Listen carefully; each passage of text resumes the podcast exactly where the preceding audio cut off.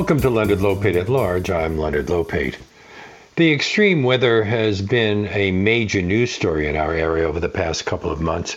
We've had a very dry spring, followed by a very wet and hot summer.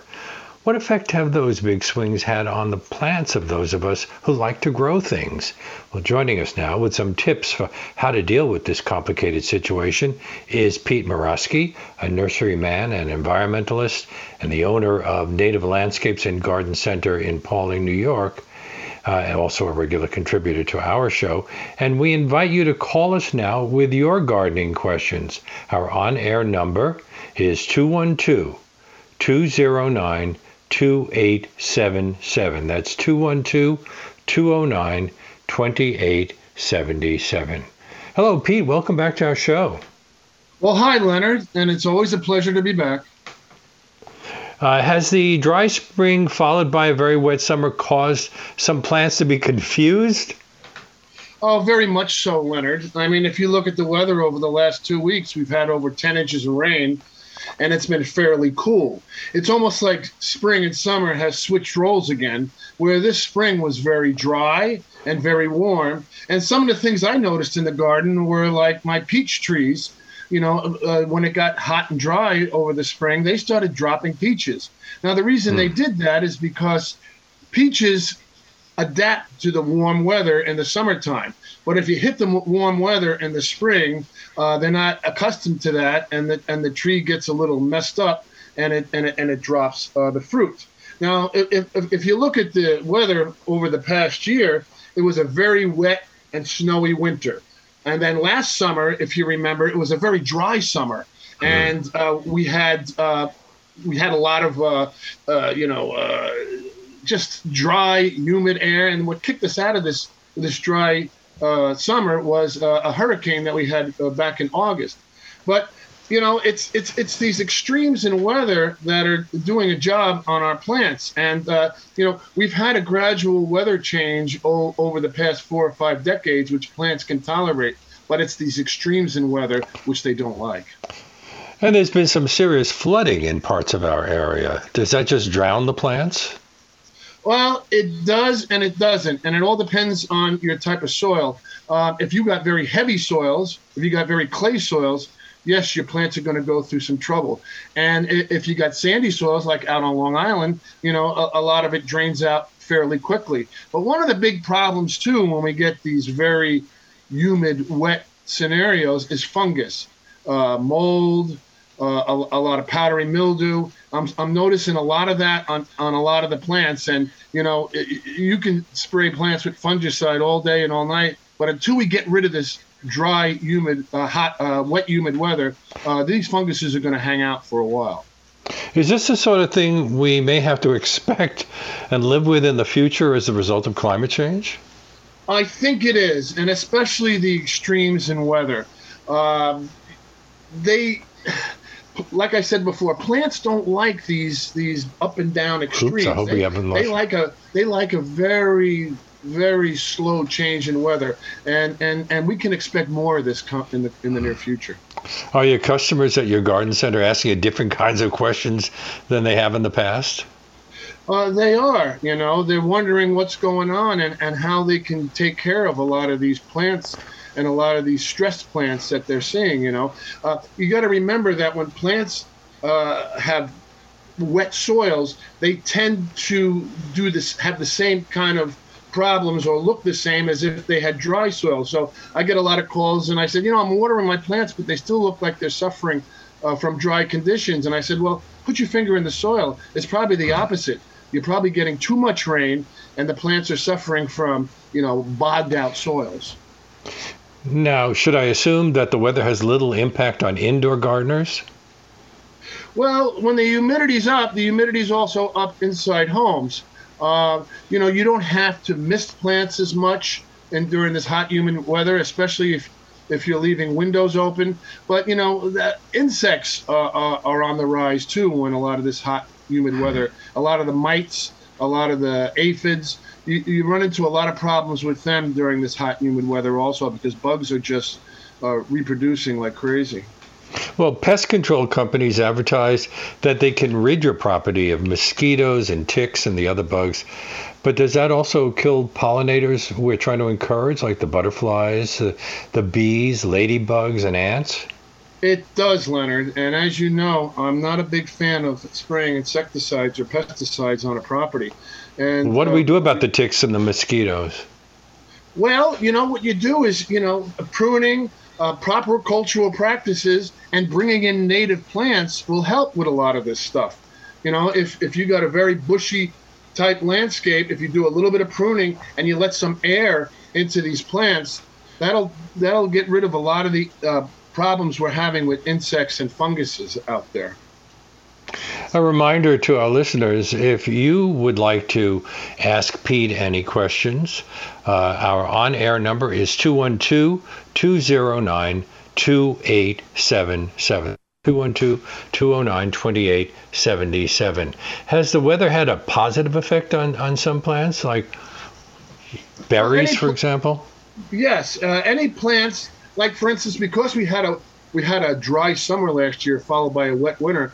Uh, many of our spring flowering trees and shrubs had some of the best flower shows I've ever seen.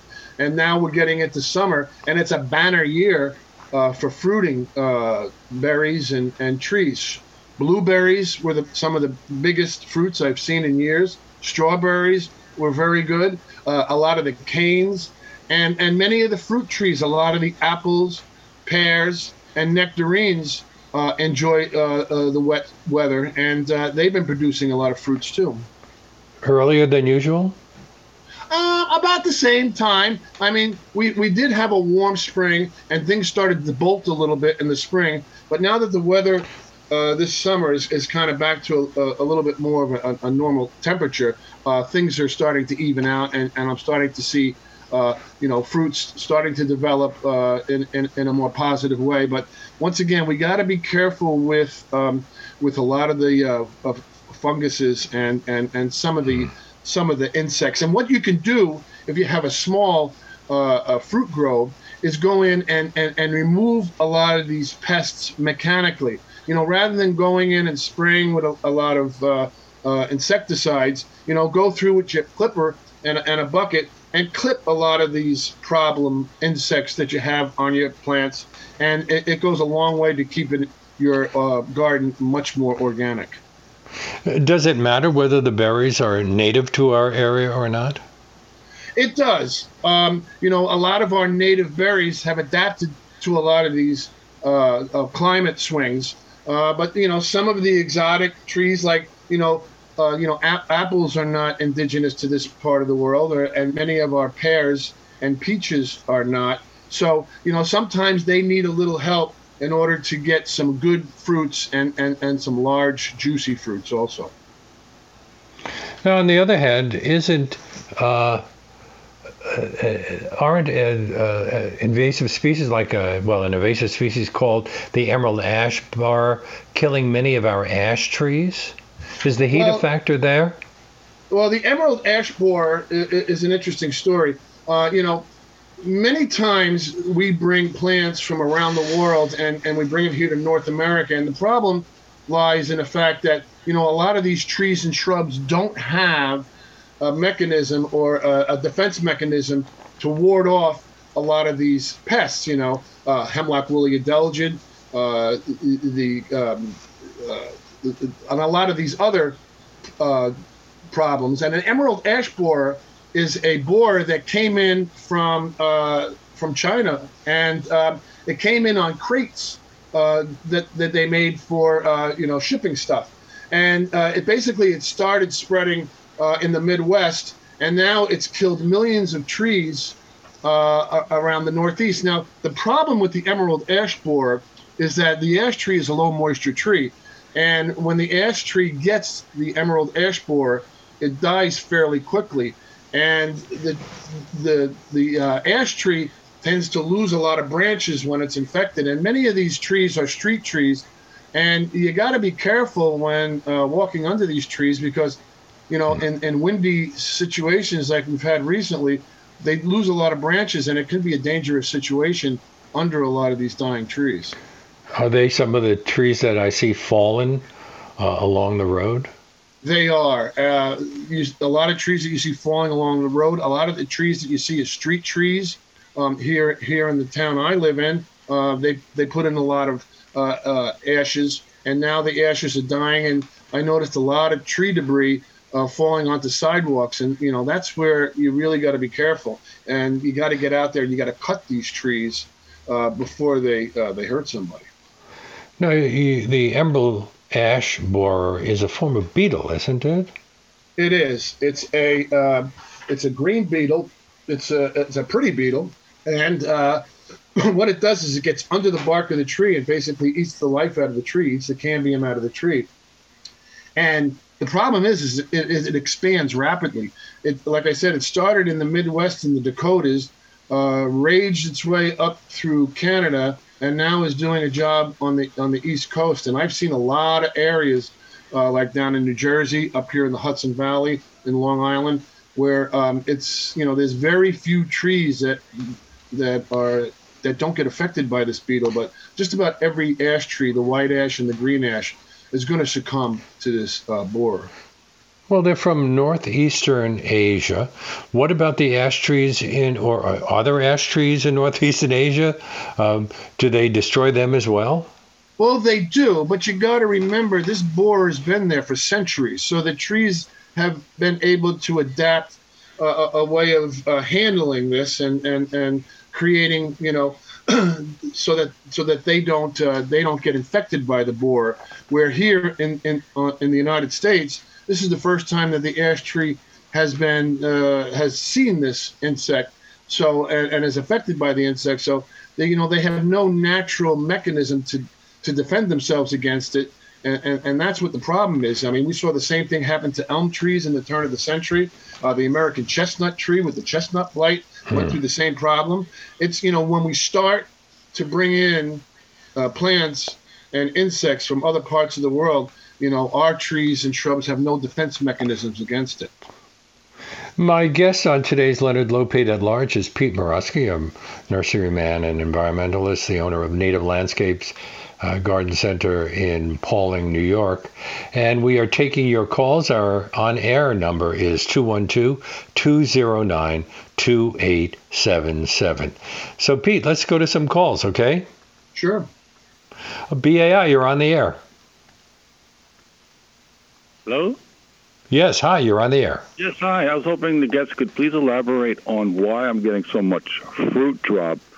My nectarine trees, pomegranate, uh, every the fruit is just dropping, and it has the ideal conditions: sun, good soil. I mean, I don't understand this. Almost well, every fruit dropped. Thank it's, you. It's, it has to do with the swings in weather. Um, as I said a little while ago, we had very high temperatures in the spring.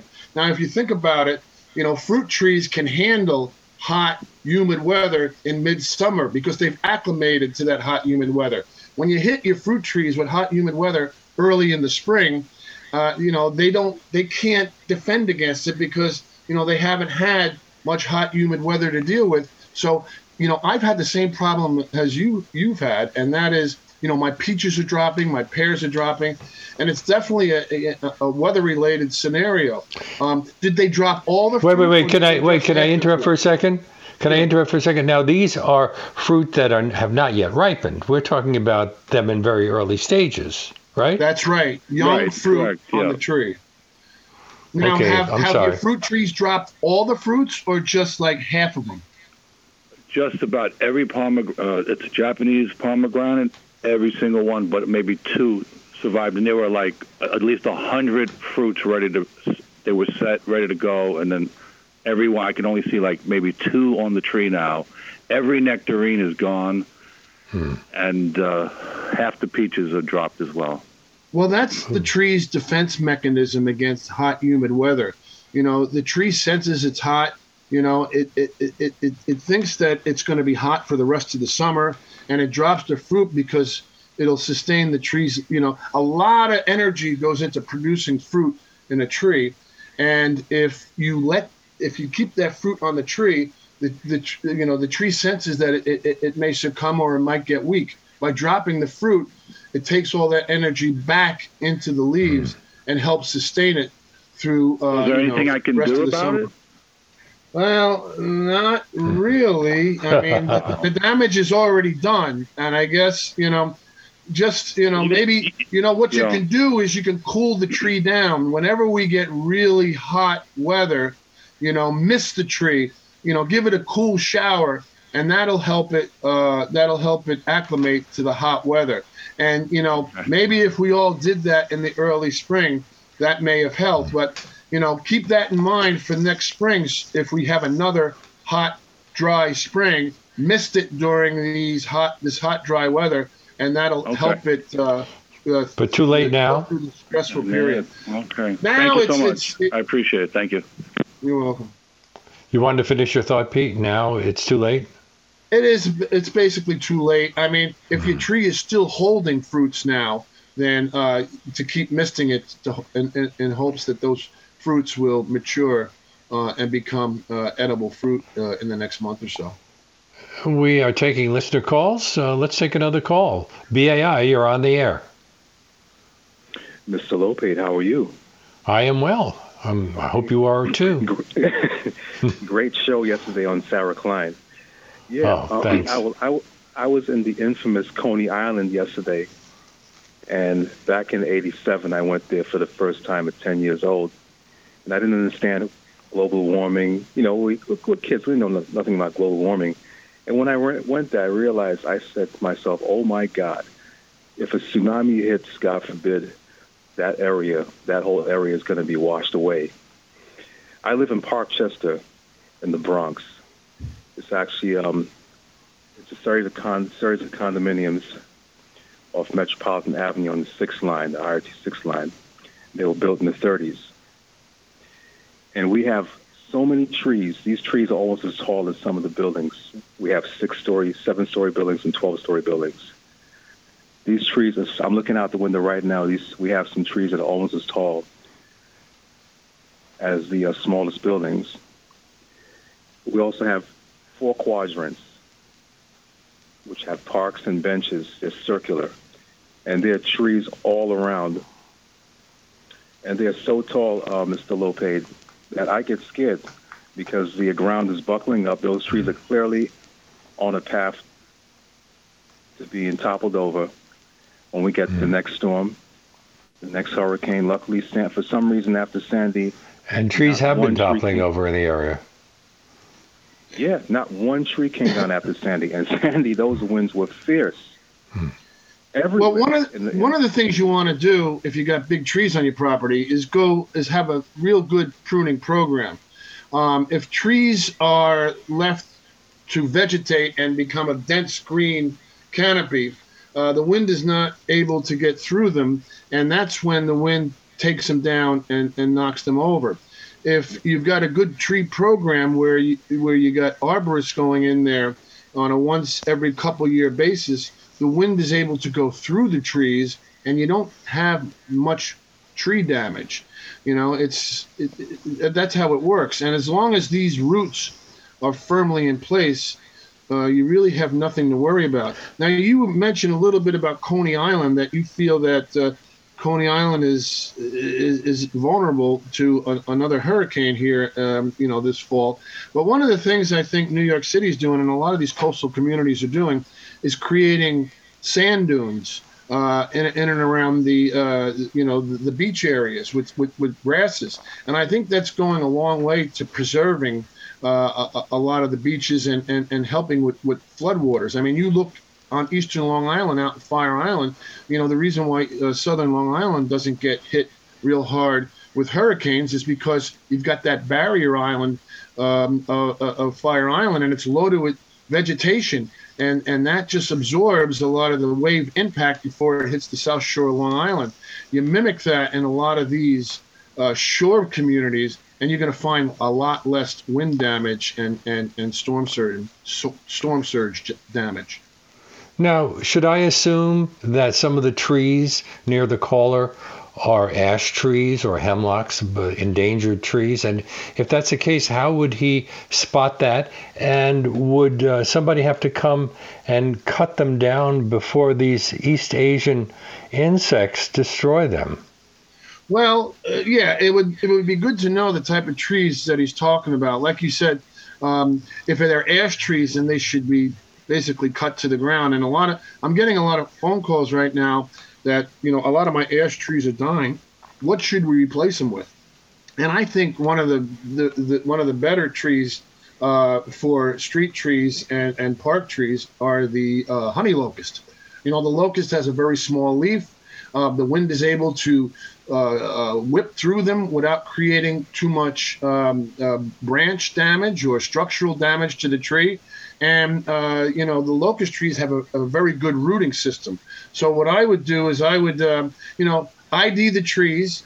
And then, you know, if, if they look like they're going to fall or, or, or if they're starting to list a little bit, you know, contact the parks department and, and, and, and, tell them, and maybe they can get a crew out there to either take the tree down or prune it so that it's uh, less of a problem. Okay, caller. I guess a caller has left. Uh, a reminder that our on air number is 212 209 2877 if you want to speak to Pete Morosky about uh, plants and related matters. Um, Hasn't it been predicted that if the human impact on the environment continues as it is, uh, one third of all bird species and even a greater proportion of bird populations will be gone by the end of the century? It is, Leonard, and this brings us back to this whole native plant concept. You know, you gotta, we all gotta understand the symbiotic relation that exists between plants, animals, and insects. And if we keep cutting down or eradicating many of our native plant colonies, then a lot that then what we're doing is we're starving our bird species.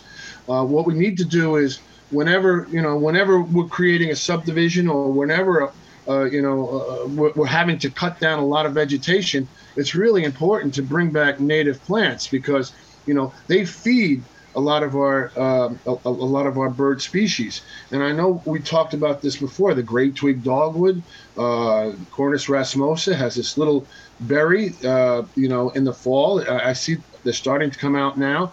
And these these these berries are so loaded with protein that uh, it sustains a lot of our insects and a lot of our birds. Now, if you replace, of course, with, if you want to have the the berries yourself you have to compete with the birds. The birds always seem to get there before you do. Yeah, but you know, leave them for the birds. They need it more than we do in most situations. but you know, you know what, what, we're doing is we're replacing a lot of these uh, shrubs with barberry and euonymus, and you know mm. the birds haven't really adapted to these shrubs, and they're having a tough time digesting these shrubs, and they're not getting the nutritional value they get from a lot of our native shrubs. So, and, and I, I think in the long run, that's that's the problem that that we have. I mean, Norway maples, you know, they, you know, they don't sustain anything where the sugar maple does. The oaks, uh, you know, the oaks are one of the most important species of trees in the woods. You know, the white oak, as uh, your friend and mine, Douglas Tallamy, tells us in his most recent book, The Nature of Oaks you know, uh, the white oak sustains 230 different animals and insects. So if we're gonna re- if we're gonna plant something and, and we're gonna replace something or a tree or a shrub that's died on our property, go with plants that have a are native and that will feed the natural environment and, and maybe we can we can change this curve and, and, and, and bring back a lot of our uh, native uh, birds so that they're not on the verge of extinction.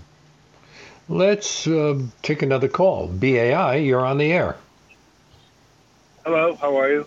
Yeah. Hi. Uh, this is uh, I, this is Mike. I live in uh, Central Jersey, and I had okay. a question about butterflies or preserving butterflies. Something called milkweed. Yes. Yes. Um, Asclepias yeah. species. Yes. Yeah, I, I bought like a, what they call a butterfly bush. I don't know if it's the same thing. It looks like it might be milkweeds. Um, when you when you plant them, do they need like a lot of um, more than at least five hours of sunlight, or They do, but if if you bought what's called a, a butterfly bush, it's called Buddleia, which is not a native Okay. species. It's um, Oh, you know the the butterflies are are attracted to it, but it's not really giving them nutritional value. You know, I was just Okay. down in central New Jersey uh, just last weekend, and uh, I had someone approach me. He, you know, it was a very rural area, and he had a, a, a meadow behind his house. And you know, his question to me was, you know, what can I plant in this meadow that's going to give me or or, or, or, or more ecologically significant than uh, just you know any run-of-the-mill shrubs and plants. And one of the things I suggested to him was, you know, mow the meadow down, and this fall plant you know native wildflower seeds, spread native wildflower seeds in this meadow. Eventually, you know, all this native, all these native plants will grow up, and not only will you be uh, saving a lot of the butterflies and hummingbirds uh, and caterpillars uh, that that live in your neighborhood, uh, but you'll you'll also have a beautiful garden, and it, it's kind of a quality of life thing. You look out your window, and all these beautiful plant plants will bring in all these wonderful uh, hummingbirds and butterflies. And not only are you doing your thing to keep these things alive, but you can also look out your window and, and, and really enjoy their presence. Now, Yeah, that's can he buy can he buy grown milkweed and plant it now to uh, Absolutely. and, and bring And that- butterflies to his his hou- his area? Yeah, that's Yes. what I was looking for. Where, where can I get that? Because when I bought You the can- butterfly bush, I thought that was local, but it's not. I mean, it's not local uh, to the environment uh, in this area. Well, you know what you, do? You can do buy is, milkweed uh, at any store, can't you? Any Well, you can center? buy it at you know most garden centers. It's like I said, it's the Asclepias species. Um, you know, and there's about four or five different type of, of milkweed plants, and you can even go online and, and buy the seeds and, and, and spread them out yourself. And next year you, you you'll have a milkweed garden. You know, there's Oh, great. you know, yeah, we, we sell the seeds here at Native Landscapes and Garden Center. If you email me at pete at nativelandscaping.net, I can send you a list uh, of, Okay. of, of local garden centers that sell this stuff. But, you know, start Oh, calling around and ask them who, ask them if they have, uh, you know, butterfly uh, uh, perennials and, and Asclepias perennials. And you'll be Right. surprised. Uh, they're out there. Okay. But stay away from want- the uh, butterfly weed because that's really not doing much uh, for the. Yes, uh, I wasn't sure because of the name. I want to get. I want to buy local plants that's local to the area. So, and, and what's your website again or your email? It's uh, Pete at nativelandscaping.net. Your answer that. Okay. Okay. I appreciate And it. I can you. send you some Great show. seeds. You give me your mailing address. I can I can send you some seeds of, of all kinds of uh, pollinator type uh, flowers that uh, you can spread in your garden. And um, you know, the, and this is we're coming into the time of year, uh, like mid August through mid September, where you know it's, it's really the best time of year to uh, to spread a lot of these uh, native uh, uh, seeds. Oh, sure. Thank you for I your really call. Appreciate it. Thank Uh, it, this is it's really time for a break, but I'm going to try to sneak another call in. Okay, BAI, you're on the air. Hi, Leonard. Uh, Yeah, hi. My name is Don. Hi, Don. Hello. Okay, I just had a question for Pete. Great show, Pete. Um, Thank you. I have bought about. Pete knows his stuff, don't you think? Up, uh, yeah, I have. I bought some property upstate by uh, New Paltz, uh, ten acres or so, and I had a lot of uh, mulberries on the property, which I enjoyed for about first five six years. And lately, in the past maybe seven eight years, I've noticed this. Uh, I don't know how to describe it. It's like a, a rust, not rust. It's um, grayish white, kind of like mold or fungus on my mulberry trees. And the trees are about, I guess, 20 years old or so. Right. And it seems to be pervading all around the branches and bark. I've sprayed some soapy solutions, try and get rid of it. I was thinking about even power spraying one of the other trees to remove it. Here's the funny part. It literally likes rocks also on some of the rocks. And it even sits on my, um, all over my van. I have a white Dodge van, and that's all over it also. So it's a weird fun. I don't know if it's a fungus or, or it's pretty prevalent. That was I question it one. sounds like- the next one is uh, I have a lot of poison ivy also around the property that seems to be growing up my uh, little evergreens. So, Right. any suggestions on that too. Besides getting like uh, goats on to eat the uh, poison ivy. Yeah, let's talk about uh, the problem you're Okay, having yeah. with the mulberries first. It's definitely a fungus, and that can Okay. probably be alleviated by proper cultural practices. Once again, opening up the canopy of the tree so you can get Right. the air inside the tree because the fungus grows in a very you know confined environment but if you open up the tree and let the air flow through the tree nine out of ten times uh, the fungus will be gone and you know don't be afraid to prune that tree every once in a while get yourself a pole pruner and get out there and, and bring that tree back to scale and you'll find that the tree will be a lot healthier um, uh, in the future. Poison ivy. Now let's talk about poison ivy a little bit. Believe it or not poison ivy is a native and many of the migrating birds uh, love the berries of poison ivy. So it's okay to keep the poison ivy in the woods when you're not going to brush up against it. But where uh, where you might get the rash and and, and where it's growing in Okay. your um, on your trees, try to find uh, where the the poison ivy vine is coming out of the ground and cut I it did that. right there. You Right. know, just cut it right there, but don't touch don't touch the, uh, the vine touch it. until it dries out, and that's when you can that's when you can uh, get rid of it. And and You when, can and wear gloves, You, can't you? what's that? Use gloves, long sleeve shirts, masks, goggles.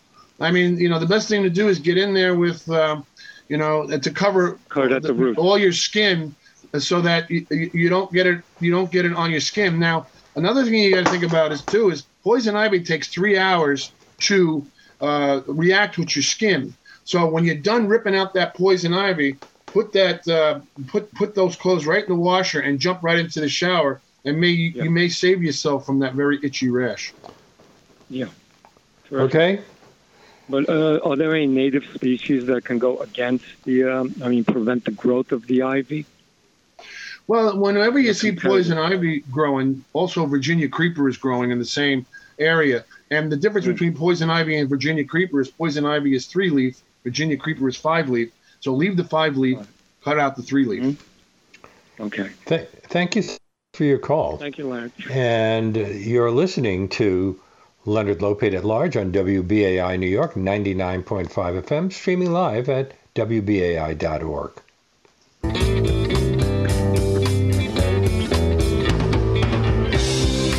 gonna cut a single blade of grass. My garden will look just like the distant past. Before the days of agricultural land. Before the time when pebbles turn to sand. When I this house, I'm stay.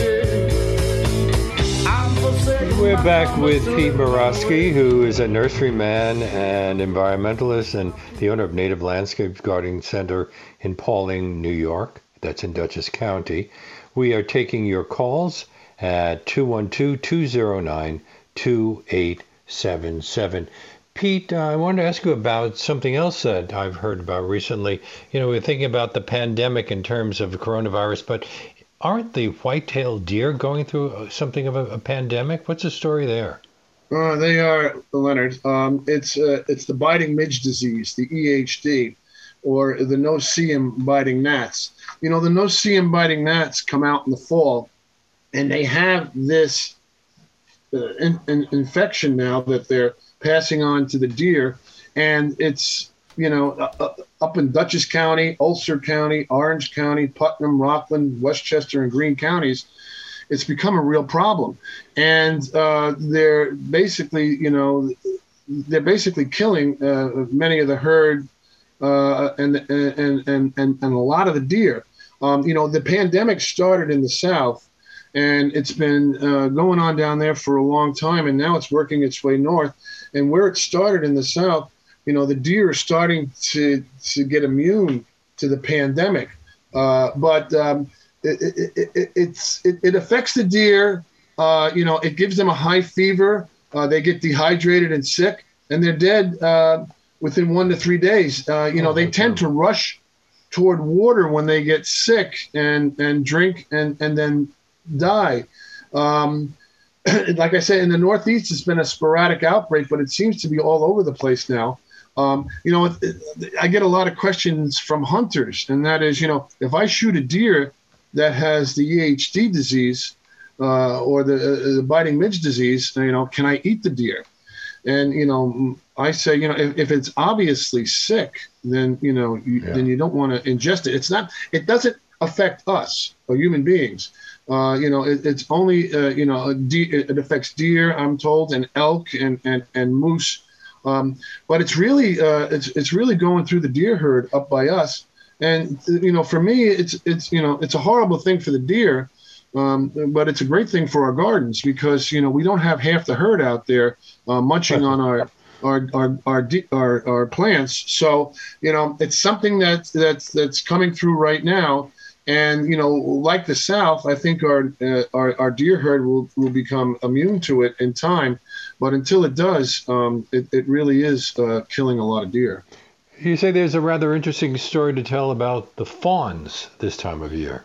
There is, you know, this is the time of year where the fawns are um, are being born, and um, you know, when the fawns are born, you know, uh, the the mother or the doe leave the fawns in in an area all day where uh, they feel is a safe spot, so that they're not going to be found uh, by either um, you know the the coyotes or or or the or the bear or or, or, the bobcat. And and the interesting thing about the fawns is they have no scent. I mean, they can lay still in the middle of a field, and these animals can walk within feet of these of, of these deer and not detect them. And then what happens is uh, mom comes in, uh, you know, uh, every four or five hours and, and, and nurses the deer.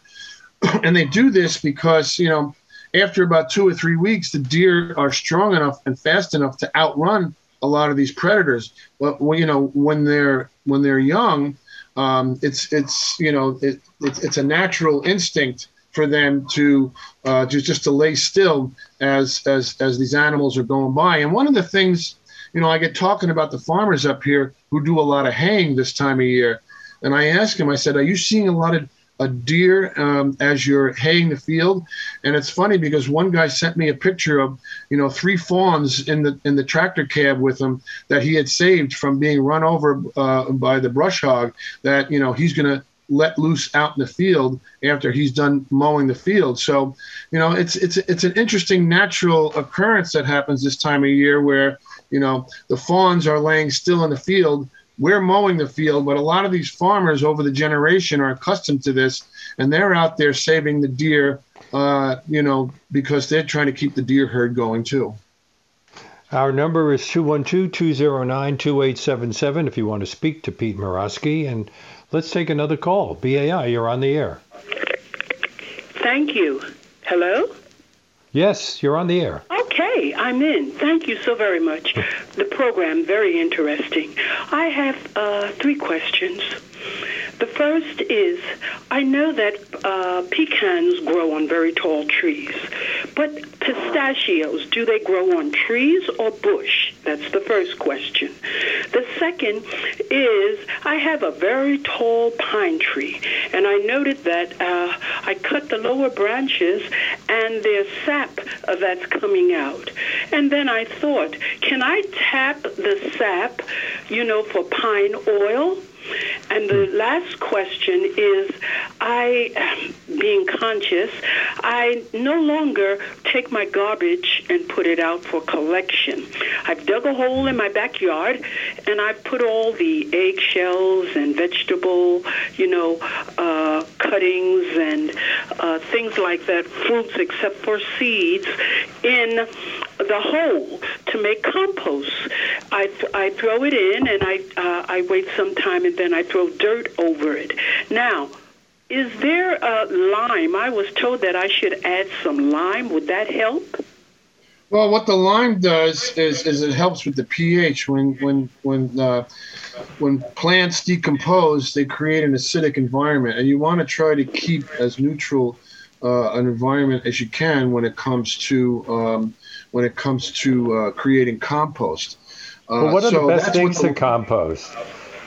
Because uh, you know there are, I'm sure there are things that are bad, and also uh, it uh, we're, we're, although we're keeping the these materials out of landfills where they take up space and, and release methane, uh, we are putting old garbage around our house or in our house, which sounds to me to be a bit unsanitary. Well, the garbage No has got. meat, just vegetables. I don't Ah. eat meat, Ah. Right. so it's just Yeah, the veg- vegetables. Yeah, the You know, like vegetables are okay. And you want to really or, make uh, sure they uh, become celery soil. stalk, the bottom of it. Things like that. If I peel an apple to make an apple pie, the skin from Hmm. the apple, bananas, plantains, Right. and Sounds uh, good. lettuce, uh, romaine lettuce, the you know the bottom part. You don't eat everything. You just eat the leaves. So it's uh, meatless uh, garbage. Now, Right. would th- this apply to indoor plants as well, Pete, or is it? uh, It can, it can. It all depends on the type of indoor plants you have. But I would mostly stay with, um, like she said, shells, uh, broccoli, um, Right. uh, you know, lettuce, any kind of vegetable type plants. And the important thing here is to let them decompose totally before you put them out in your garden, or you'll wind up getting a lot of worms because the, the compost is still working. So, you know, the thing is, is, you know, turn it uh, every once in a while. You know, get in there with the pitchfork if you don't if you don't have it in a bin, and turn it and let the air get to it so that it decomposes much more quickly. Um, now, your next question was about sap, pine sap. Yes, from a Pine sap and tree. pistachios. Yeah, pine sap is uh, pine sap is the is a, is a natural tree. Is the tree trying to seal the wound that you just cut, and and it's bleeding, Oh. and then uh, it'll it'll eventually seal itself. And and and especially if it's a white pine, they tend to drip that sap if you prune them this time of year, and it gets a little messy. So you know that's why we recommend pruning many pine trees when they're dormant or in the wintertime, because they tend to produce less sap that time of year because you get that sap on your um, on your skin. It's you know you got to use uh, gasoline to get it off a lot of times. Oh boy. Yeah, you don't want to get it in your Wow, hair either. Um, but pistachios, I'm not that familiar with as far as a compost. It sounds like it's a good compost, and I, I believe pistachios grow on a, a vine, maybe. Um, I, I, I don't know much about the pistachios, but the they're pistachio shell indigenous to is a great compost. Oh, that's great because I've been saving all the shells. And I said, well, let, uh, because I love pistachio, they're very healthy for you.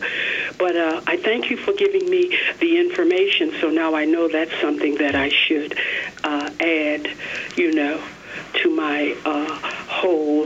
And because out here, I, I'm on Long Island, and, uh, you know, we are uh, becoming very conscious uh, because of the amount of garbage uh, that is being collected and no place to dump it.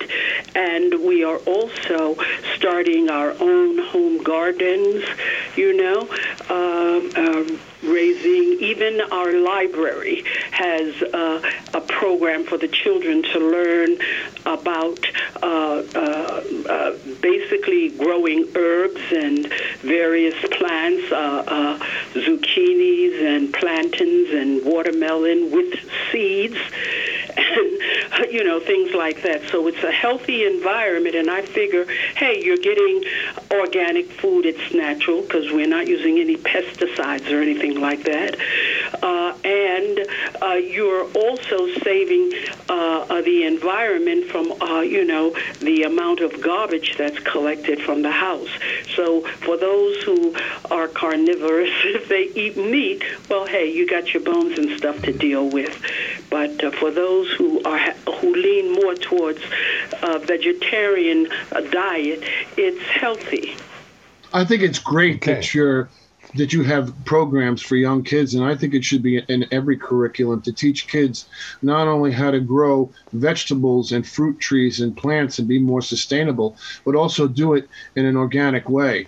Um, and I think it should be in, in the curriculum of every school. I know I started it up here many years ago at the Pawling Elementary School, and we had a victory garden out there. And it, it it's you know it, the kids really enjoyed getting out there and planting the seeds, and two weeks later they're sprouting and a month later they're a foot high, and two months later they're producing, you know, uh, fruits and vegetables. It's just it's a very rewarding thing for young children, and something that they all should be learning about. Thank you so much for your call. My guest is Pete Morosky, uh, who is the owner of Native Landscapes Garden Center in Pawling, New York. I don't. Are we getting any more calls, Reggie? Oh, we have another caller. Okay, this is WBAI New York 99.5 FM, streaming live at WBAI.org. Let's put that other caller on the air. Hi.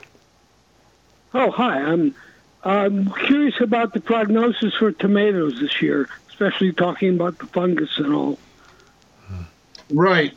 Uh, so far, you know, I just uh, was out in the garden looking at tomatoes uh, a couple days ago, and you got to remember, tomatoes love dry, hot weather and they were doing so good up until about two weeks ago when we got all the rain. And now they're, um, you know, they're still doing good. And I think this hot, dry weather has come back just in time. You know, this is the time of year where you can prune tomatoes a little bit. I mean, they're all flowering now. Some of the tomatoes are about, you know, the size of a quarter, and and and they're they're getting there. And as soon as they get some sun, they're going to be fine. You got to remember too that many fruiting vegetables and and and and fruits uh, love uh, the sun. And they and what what makes uh, like my blueberries. I was out there uh, chomping on some of my blueberries uh, this morning, and you know they're about the size of a dime, which are humongous this time of year. But they're you know because we, we started getting a little sun, they're starting to get very sweet. So you know as as these fruit start to ripen on the vine, you know pick them just as um, you know, just as they're getting you know ripe, and and then hopefully uh, they're getting ripe just uh, two or three days after a couple of uh, hot sunny days, and you know that's what's going to make them really sweet. Okay. Okay. Thank you very much. You're welcome. Pete, I want to talk about something uh, that's near to you. The Appalachian Trail, the longest national park in the world, goes through where your garden center is located. Should I assume that the pandemic has meant that fewer people have been walking by over the past year and a half?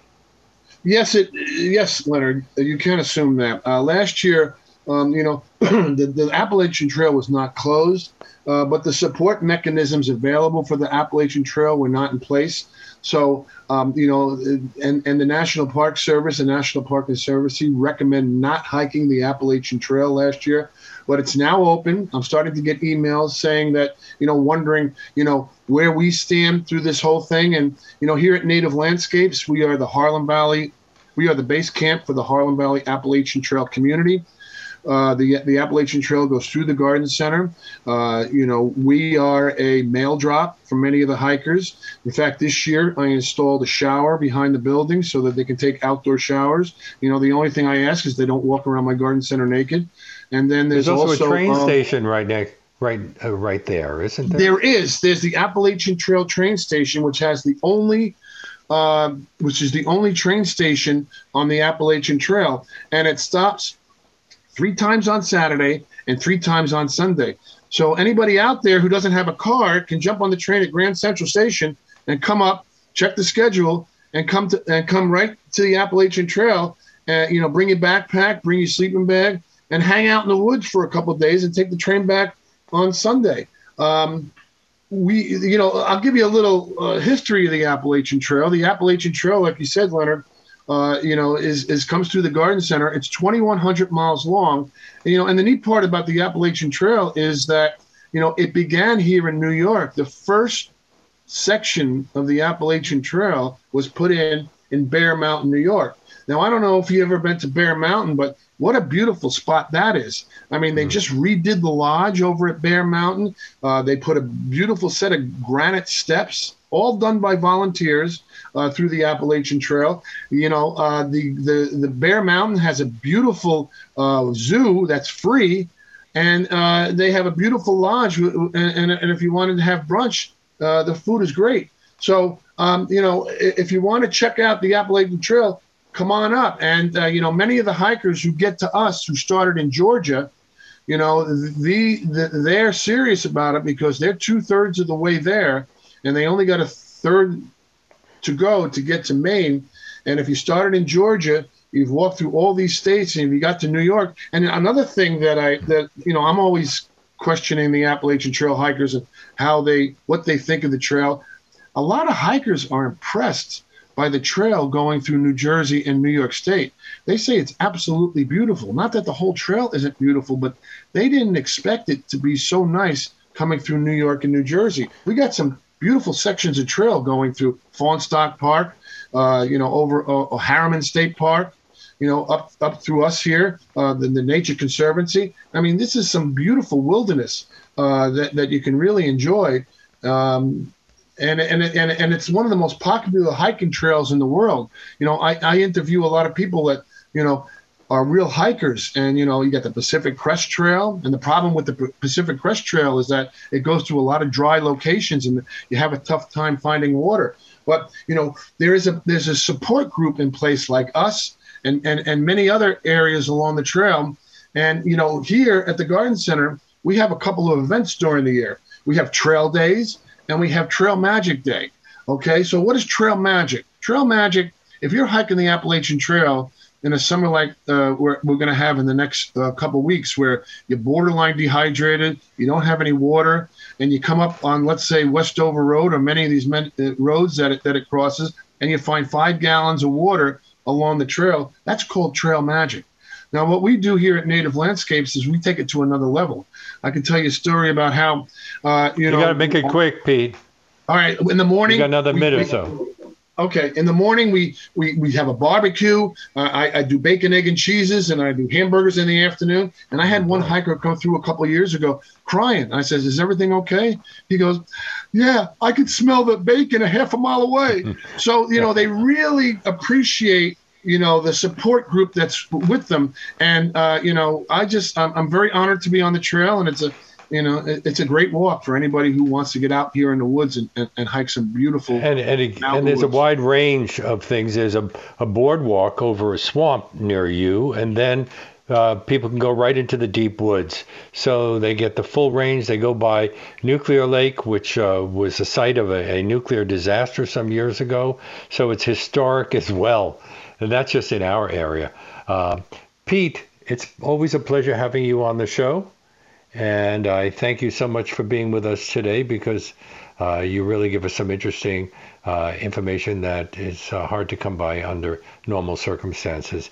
Pete Morosky is a nurseryman and environmentalist, the owner of Native Landscapes Garden Center in Pawling, New York. That's in Dutchess County on Route 22. Thanks again, Pete. Thank you. And that brings us to the end of today's show. If you would like to hear more uh, uh, of our shows, you can access our archive of over 500 interviews streaming on demand at WBAI.org. We're also available on Apple Podcasts, Spotify, and everywhere else that podcasts are available. And there are links to all of our shows at leonardlopate@large.com. If you'd like to write to me, my email address is leonardlopate at WBAI.org. Before I sign up today, I need to take just a minute to ask you to support WBAI. We need all of our listeners who have the means to do so to step up and make a tax deductible contribution at whatever level they're comfortable with by going online to give2wbai.org or by calling 212 209 2950 right now to keep the kind of unique, in-depth content we bring you on this show coming to you weekdays from 1 to 2 p.m. That's 212-209-2950. Without your help, there's absolutely no way that this historic station, the only one on the New York radio dial that's 100% listener sponsored, can stay on the air. So why not make that call right now? Uh, in the name of Leonard Lopate at Large, so we can keep bringing you the kind of programming you won't hear anywhere else. Again, the number to call is 212 209 2950, or you can go to give2wbai.org on the web. And to everyone who's already stepped up to support the station in the name of Leonard Lopate at Large, thank you so much. Uh, I hope you can join us again tomorrow when political philosopher and professor of politics at Princeton University, Jan Werner Muller, will discuss his new book, Democracy Rules. We'll see you then.